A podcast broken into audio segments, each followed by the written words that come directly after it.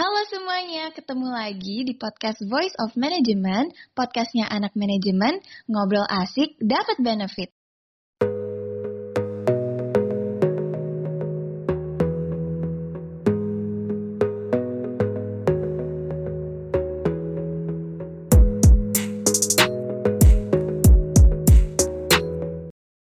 Sebelumnya, perkenalkan aku Dara dari Manajemen 2021 dan di periode ini aku diamanahi sebagai staf tetap Public Relation, khususnya Divisi External Affairs, Himpunan Mahasiswa Departemen Manajemen FEB UB.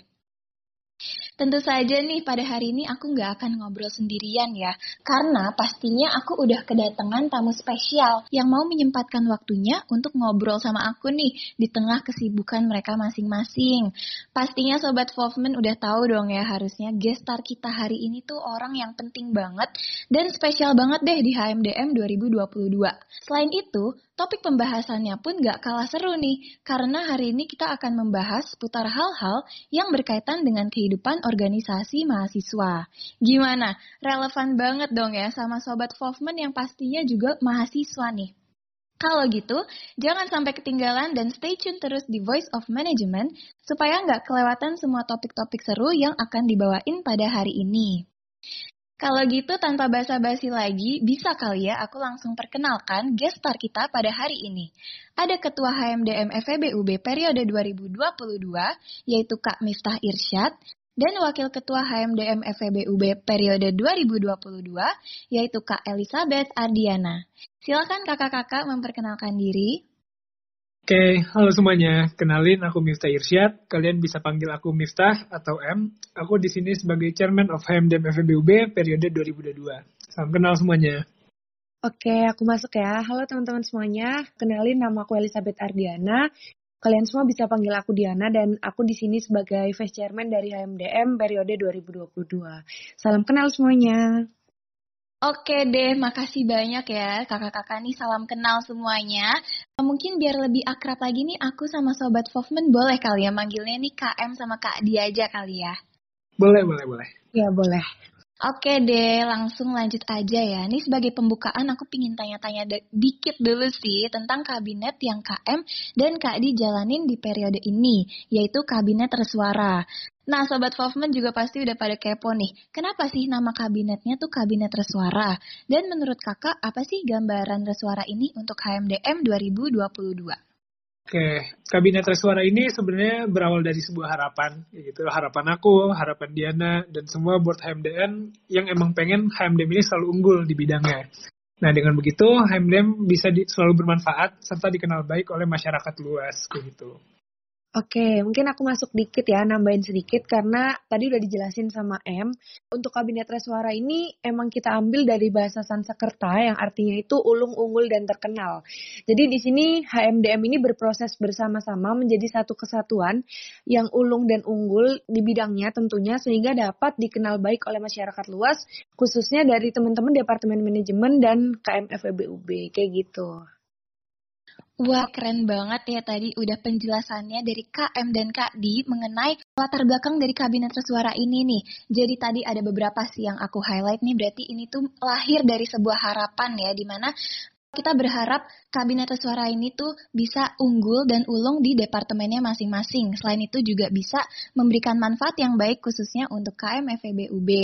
Oke deh, lalu aku juga tadi highlight ya, berarti itu dalam pemberian nama kabinet tuh nggak boleh asal dan harus ada prosesnya serta harus harus relevan dengan kondisi himpunan anak-anak manajemen gitu ya kak? Iya betul banget gitu. Oke, mungkin boleh aku lanjut lagi nih untuk memperdalam lagi mengenai HMDM di periode 2022. Menurut Kak Di dan KM, apa sih yang membedakan HMDM di tahun ini dengan tahun-tahun sebelumnya? Oke, aku masuk ya. Untuk apa sih yang membedakan HMDM tahun ini dan tahun sebelumnya itu adalah yang pertama mungkin yang kelihatan ya dari teman-teman semua itu mungkin dari namanya karena dari tahun lalu namanya itu HMJM ya, Himpunan Mahasiswa Jurusan Manajemen dan tahun ini namanya diganti jadi Himpunan Mahasiswa Departemen Manajemen. Dan yang kedua tentunya fungsionarisnya berbeda, wajah-wajah baru, dari teman-teman angkatan yang berbeda kayak gitu. Terus ada nilai-nilai dan budaya yang kita terapin juga berbeda nih dari tahun-tahun sebelumnya. Mungkin itu sih dari aku. Kalau dari M gimana nih? Oke, sebenarnya kalau soal perbedaan cukup banyak gitu. Perubahan tersebut juga pasti berawal dari evaluasi yang ada di periode-periode sebelumnya. Nah, HMDM 2022 ini sendiri berusaha lebih baik, jadi dari sisi internal maupun program kerja dan agenda. Kalau aku sebutin sebenarnya nggak banyak, tapi di sini yang bisa di-highlight itu ada student affairs, terus habis itu kita itu lebih memperhatikan beban kerja masing-masing fungsionaris, habis itu kita menekankan nilai sinergis juga dengan cara kita ngucapin uh, selamat pagi tiap hari dan sebagainya. Banyak sih sebenarnya perbedaannya. Kalau aku sebutin semua nanti malah berasa kampanye lagi. gitu. Oke deh, bener banget ya. Mungkin nanti podcastnya malah jadi dua harian ya. Jadi kita singkat aja gitu ya kak. Iya betul. Oke, tadi sih ada yang aku highlight ya. Berarti yang membedakan HMDM di tahun ini dari periode-periode sebelumnya tuh HMDM di tahun ini tuh benar-benar menekankan pada untuk memfokuskan pada masing-masing departemen atau divisi begitu ya supaya kita nih beban kerjanya jadi lebih terbagi dan tidak ada yang lebih mungkin lebih kesulitan atau lebih yang ada mudah jadi semuanya mendapatkan uh, beban kerja yang sama dan mengalami hal yang sama pula. Oke deh, mungkin bisa lanjut lagi kali ya. Menurut KM sama Kak Di, apa sih nilai atau budaya yang dibawa dan ingin disebarkan kepada teman-teman HMDM semua di periode ini? Apa ayo Andara, masa fungsionarisnya nggak tahu nih Di? Aduh, kemarin di SNP atau enggak tuh? Waduh, kayaknya... Duh, parah nih. Aduh, gimana ya? Skrip skripnya ini bukan aku yang, mohon maaf, bukan aku yang buat, Kak. Jadi...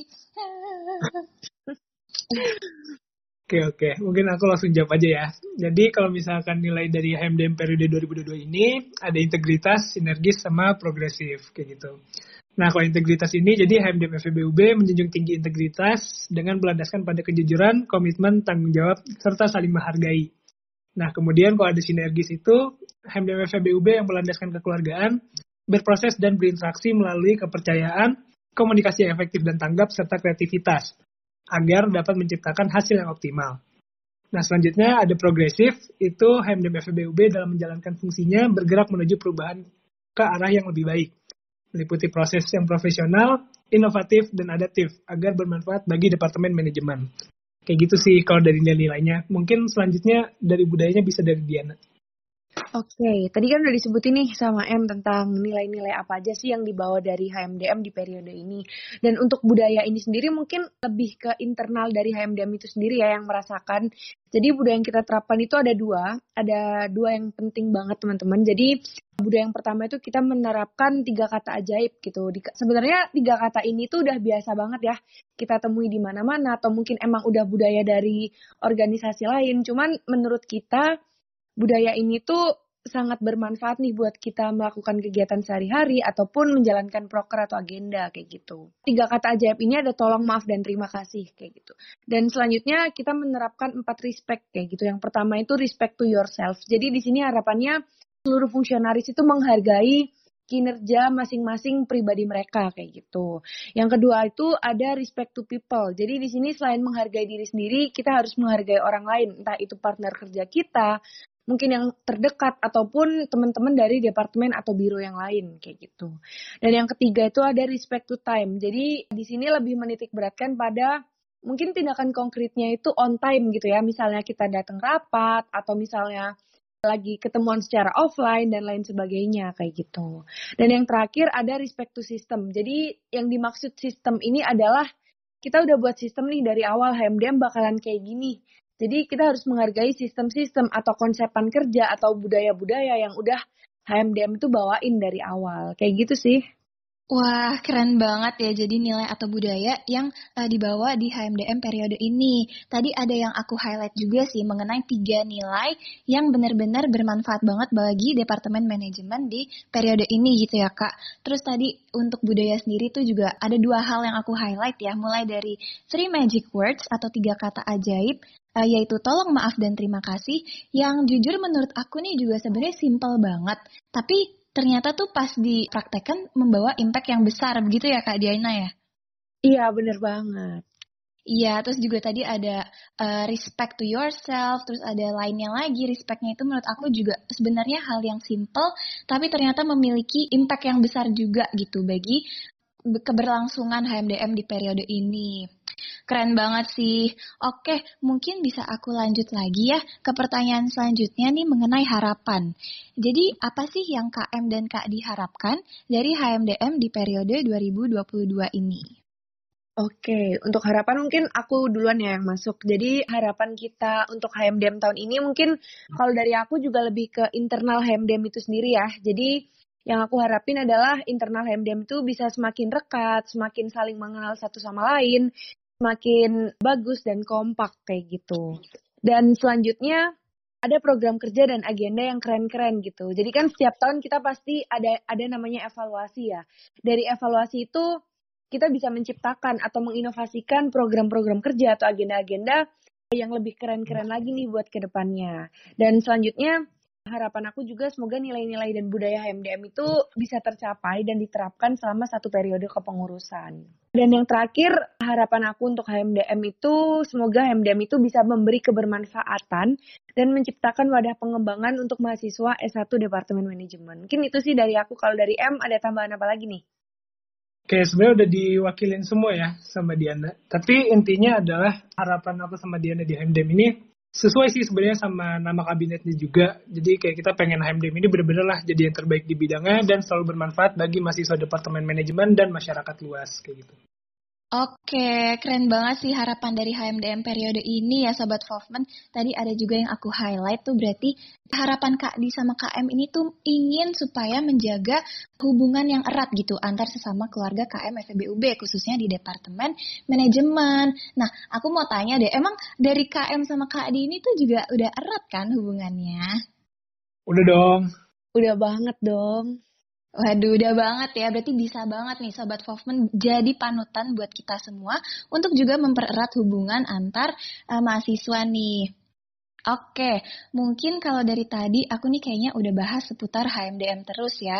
Sekarang aku ingin melihat dari kehidupan dan sudut pandang KM dan KD nih sebagai Kahim dan Wakahim HMDM di periode ini.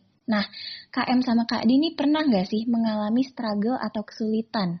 Dan kalaupun pernah, struggle apa sih yang pernah KM dan Kak Di alamin?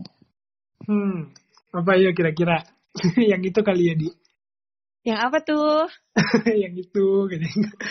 nggak ada, nggak ada. Oke, gini, sejauh ini masih perihal advokasi aja sih. Apalagi pas masa-masa belum punya fungsionaris, aku sama Diana benar-benar ngurusin semua mahasiswa berdua doang gitu. Kita ngurusin KRS, ada yang nanya perizinan hybrid dan sebagainya. Apalagi jujur ya di situ aku belum benar-benar belum tahu tentang advokasi jadi kayak cuman apa-apa aku nanya ke Diana, abis itu masih bingung-bingung juga. Karena kan bayangin aja aku dua periode di EN, bikin bisnis dan cari uang. Tiba-tiba satu hari setelah aku dilantik, aku langsung ngurusin advokasi. Apa nggak bingung tuh kayak gitu. Untung ada Diana sih yang emang udah paham kayak gitu. Oke, mungkin aku masuk ya. Dari aku sendiri sih mungkin lebih ke mungkin kalau advokasi tadi kan udah dijelasin ya sama M. Mungkin aku cerita dikit juga di awal itu waktu aku masih berdua sama M itu bener-bener kadang sehari itu bisa ada 50 sampai 100 chat masuk gitu tiap harinya. Entah itu nanyain KRS atau mungkin dari teman-teman mahasiswa baru itu kan masih belum terbiasa ya untuk KRS sendiri kayak gitu. Jadi masih pada kebingungan. Jadi selalu eh, kontak nih dari aku sama M dan kebetulan cuma baru kita berdua aja kayak gitu. Terus dari aku tuh sebenarnya ini bukan masalah besar ya, cuman sebenarnya ini ngefek gitu. Jadi menurut pandangan aku tuh saat satu organisasi itu cuman aku sama M nih yang dari angkatan yang sama, maksudnya kayak dari angkatan 2019, itu bakalan ada dampak-dampak dan efeknya sih ke belakang gitu. Jadi semisal nih ada permasalahan yang cukup besar di internal ataupun di eksternal gitu. Jadi di sini aku cuman bisa bukan bukan cuman bisa sama M sih sebenarnya, cuman lebih bisa diskusi itu sama M karena kita berasal dari angkatan yang sama dan pola pemikirannya juga sama gitu dan mungkin pengalaman-pengalaman organisasinya juga sama kayak gitu.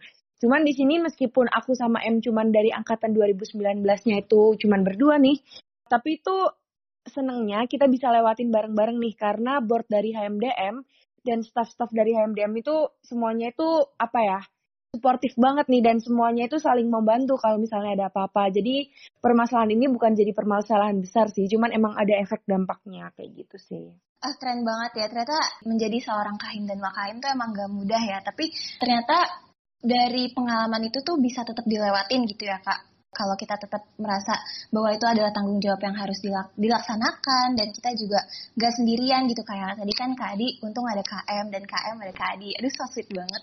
Ya berarti kan emang saling melengkapi gitu ya Kak ya. Jadi nggak nggak solo karir banget gitu ya kalau sendirian kayak juga pingsan sih. Oke deh keren betul, banget nah tadi kan kita udah ngebahas nih tentang kak HMDM HMDM HMDM gitu kan nah sekarang nih aku mau nanya yang lebih personal aja sih kak di sama KM nih selain menjabat sebagai KM Wakahim terus juga sibuk di organisasi uh, ada nggak sih kesibukan yang lagi Kadi dan KM nih uh, kayak sibuk banget aja gitu atau lagi seneng dilakuin gitu di akhir-akhir ini Oke, aku masuk ya. Untuk kesibukan aku, uh, sebenarnya jujur aja aku nggak ada kesibukan lain ya selain kuliah dan MDM karena emang khusus banget nih untuk kabinet resuara gitu. Aku mau fokus untuk KMDM aja sih sama kuliah. Jadi untuk tahun ini aku belum ambil magang ataupun lain sebagainya kayak gitu. Cuman nggak tahu ya ke depannya kalau misalnya HMDM ini udah lebih stabil lagi, jadi aku bisa ambil kesibukan yang lain. Cuman untuk saat ini, kesibukan aku cuman kuliah sama HMDM aja sih, kayak gitu. Kalau dari M apa aja nih kesibukannya? Oke, okay, sebenarnya kalau misalkan uh, jadi kahim itu udah sibuk banget gitu. Jadi aku sama sih kayak Diana untuk sekarang ini memang benar-benar cuman fokus di kuliah sama kahim aja. Karena bisa survive dari itu aja udah alhamdulillah banget. Cuman sama kayak Diana juga nggak tahu untuk ke depannya mungkin aku ambil magang atau sebagainya itu masih aja bisa terjadi kayak gitu. Kalau misalkan HMDM ini udah stabil. Itu sih, Dara. Oke, berarti dari yang tadi aku tangkap dari KM dan KD ini emang berarti mau sibuknya di HMDM dulu aja ya. Bukan maunya sih ya, tapi emang uh, sibuknya tuh udah sibuk banget gitu ya di HMDM gitu ya Kak ya. Betul, betul. Oke, tapi nggak apa-apa sih kak. Menurut aku nih sibuk DMDM di HMDM nih karena kakak juga uh, mau mengabdi kan ya. Jadi emang so sweet banget sih nih KM dan Kak Dini sama HMDM nih kayaknya udah bener-bener couple of the year gitu loh istilahnya kak. Bercanda.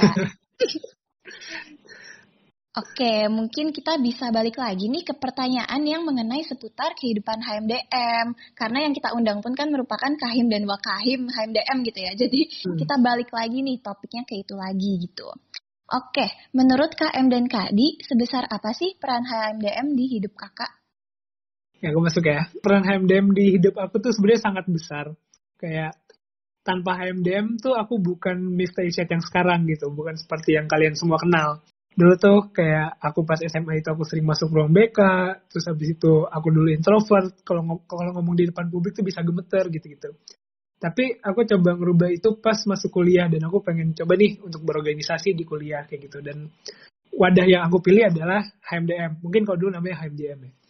Nah, bukti nyata HMDM ini berperan di hidup aku itu kayak sekarang aku udah berani ngomong di depan banyak orang. Bahkan mungkin bukan berani lagi ya, lebih ke menguasai kan udah jadi kebiasaan sehari-hari buat ngasih sambutan dan sebagainya. Terus kayak yang kedua mungkin bukti nyatanya dulu kan aku di EN ya Nah, itu satu periode setelah aku jadi staff, itu aku benar-benar bisa bikin bisnis kayak gitu.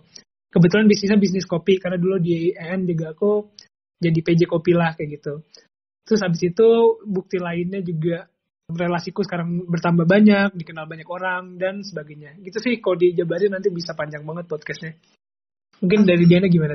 Oke, aku masuk ya. Aku masuk dikit karena dari tadi kalau didengar-dengar sudut pandang aku sama M selalu sama ya tentang jawab iya. pertanyaan. Jadi di sini aku mau kasih sudut pandang berbeda kali ya. Jadi kalau M tadi kan emang dari mungkin dari waktu SMA belum ini ya belum ikut organisasi gitu. Nah sebenarnya kalau dari aku itu aku udah sempat ikut organisasi sih ikut osis dari kelas 10 dan waktu kelas 11 berarti ya, aku mendaftarkan diri nih jadi uh, calon ketua OSIS kayak gitu. Cuman mungkin emang takdir berkata lain gitu ya. Aku belum bisa dapetin posisi jadi ketua OSIS waktu itu dan aku sempat berpikiran waktu kuliah ini nggak usah ikut organisasi gitu karena mungkin waktu itu sempat kecewa gitu ya. Terus akhirnya mikir ya udahlah kuliah aja biasa gitu. Terus waktu itu karena aku anak rantau juga aku berpikir aku nggak mau ikut organisasi biar aku bisa beberapa kali pulang ke rumah kayak gitu. Eh tapi malah sekarang nggak pernah pulang gitu ya, karena udah nyaman banget nih di Malang kayak gitu. Nah untuk peran HMDM dalam hidup aku itu tentunya di sini aku dapat banyak relasi ya, bahkan sampai dapat keluarga baru nih di Malang, khususnya mungkin di FEBUB kayak gitu ya. Terus yang selanjutnya aku dapat pengalaman, entah itu pengalaman baik atau mungkin pengalaman kurang baik. Tapi di situ kita bisa ambil nih sisi positif dari pengalaman yang kurang baik itu apa sih buat kita evaluasi diri kita masing-masing kayak gitu.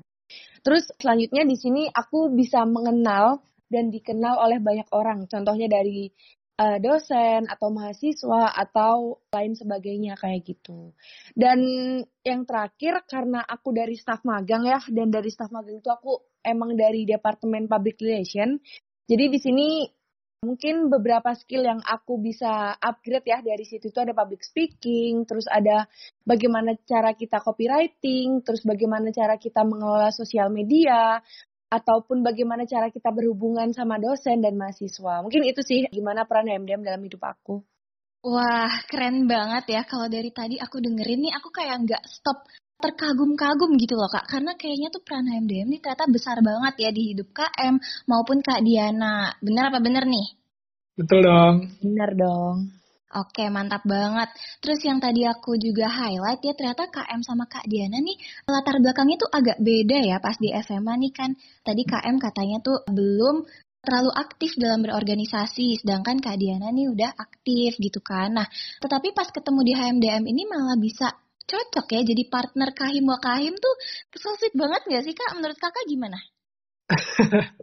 Sebenarnya itu balik lagi sih gimana cara kita bondingnya, cara kita melengkapi satu sama lain yang akhirnya bisa bikin sedekat itu kayak gitu. Karena aku sama Diana jujur sebelum jadi kahim wakahim tuh kita gak pernah kerja bareng.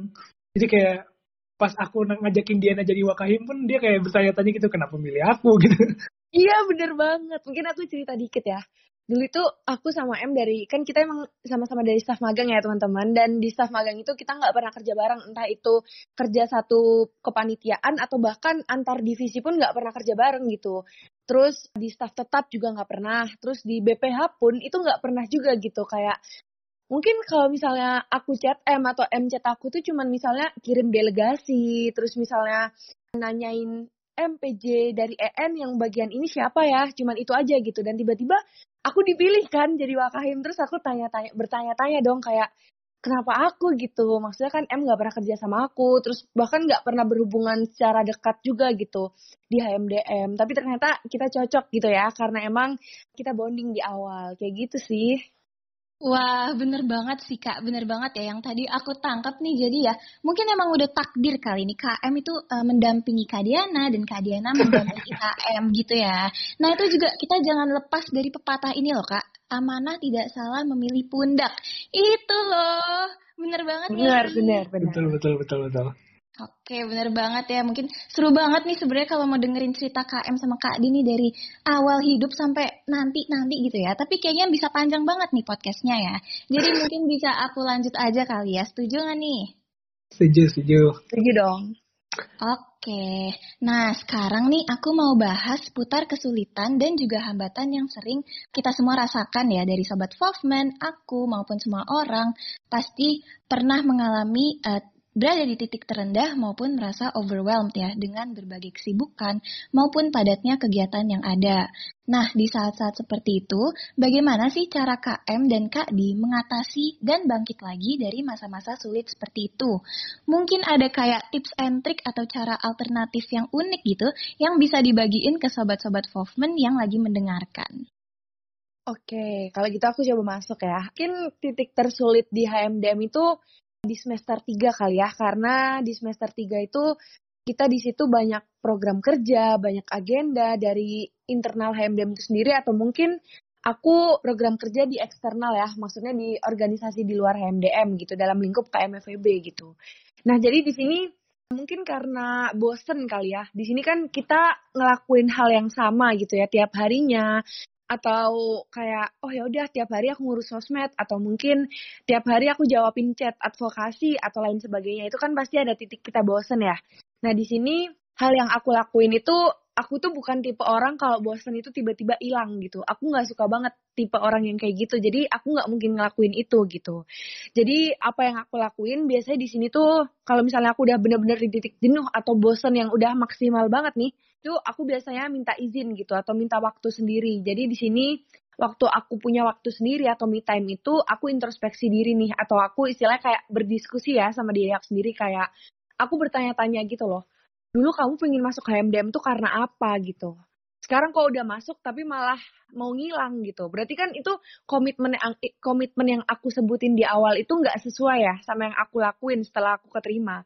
Nah di sini setelah aku introspeksi itu biasanya aku nemu jawaban kayak apa sih sebenarnya yang aku cari di MDM aku udah dapat belum sih? Kayak gitu. Terus selanjutnya biasanya aku minta kritik saran sih dari orang-orang sekitar aku mungkin orang yang berhubungan dekat sama aku ya khususnya mungkin uh, teman-teman staff aku atau kakak-kakak BPH atau mungkin teman-teman aku di luar organisasi kayak gitu. Jadi kritik dan saran mereka itu yang bisa istilahnya menyemangati aku ya biar semangat aku tuh balik lagi buat ngelanjutin HMDM aku kayak gitu. Terus selanjutnya nih, kalau misalnya nih aku udah dapat waktu, terus aku udah dapat kritik saran, aku udah dapat komitmen aku apa sebenarnya di sini aku balik normal lagi sih. Aku pasti kembali menjadi Diana yang bersemangat di HMDM gitu. Terus kayak pokoknya intinya dari aku sih kalau mungkin teman-teman lagi bosen atau mungkin lagi jenuh ngelakuin rutinitas organisasi gitu ya.